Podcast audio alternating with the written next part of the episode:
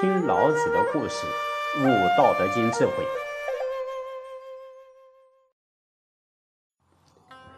从事任何工作，态度都要仔细认真，力求完美。这不但会使自己在无形当中知识领域得到扩充，同时还可以借着知识来开启深藏内心的智慧，而且也是服务他人最好的表现。可见呢，做好自己对于整体的重要性。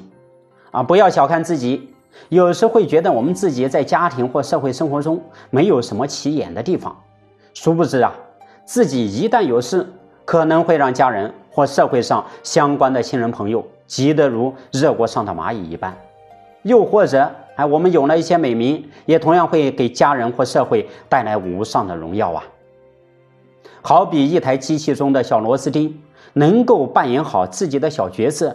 机器就能顺利的运作。如果这个螺丝钉脱落或损坏呢，将会导致整部机器无法运作。牵一发而动全身，身上的一点小毛病将会带来全身的不舒适，日子就过得不顺畅了。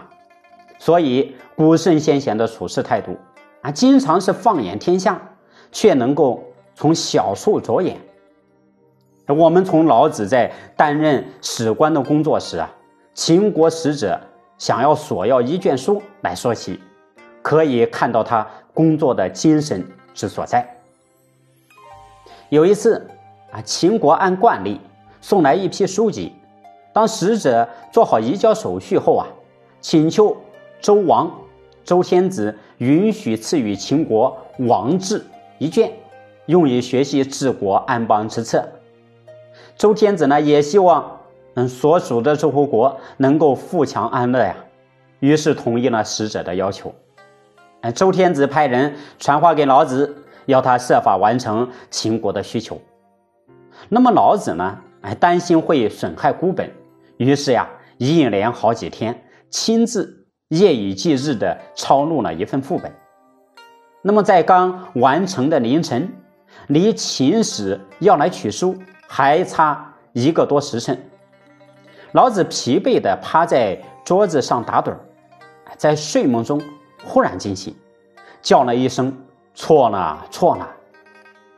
原来呀，他梦见所抄的副本中有一句“子南五十里”中的“南”字，男女的“男”，抄成了田地的“田”字。于是呢，赶忙叫我来助手，把本来已经包装好的书卷。重新打开，啊，果然有错呀！于是很严谨的把错字给改过来了。那么他的助手呢，还再去呃包装，已经很辛苦了，现在一层层的打开，所以就很不情愿的在旁边发牢骚说：“不就一个字而已嘛，何况这个错也没什么大不了的地方，何必那么认真呢？”哎，老子严肃的说啊：“作为史官，笔下有误。”又是出自于我的手中，这就不是小事。你想想看，使者把书拿到秦国，把文献当成宝书典藏，传给后世，抄错的字，虽说关系不是很大，但毕竟是概念模糊，可能造成误解。细推究起来，虽然只是一字之差，我就会成为千古罪人，真是马虎不得啊！哎，助手呢，也深为老子的认真所感动。我们中国自古以来，很多人都喜欢以“差不多就可以了”这句话呀，虽然可以让大家感到温馨，不必太过认真啊，心里也可以放松很多。但是有的时候，有些事情是马虎不得的。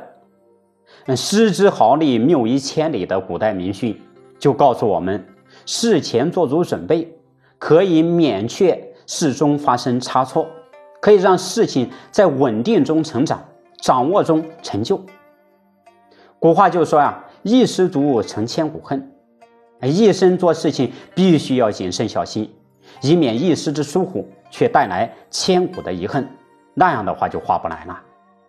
所以孔子也在《论语卫灵公篇》里面讲啊：“小不忍则乱大谋。”还在《子路篇》里面说：“无欲速，无见小利。”欲速则不达，见小利则大事不成。可见呢，在小的地方不注意，往往会造成未来重大的败笔。能不注意吗？哎，除了工作仔细认真，收藏时还有一些特殊的工作要做呀，比如说修复典籍。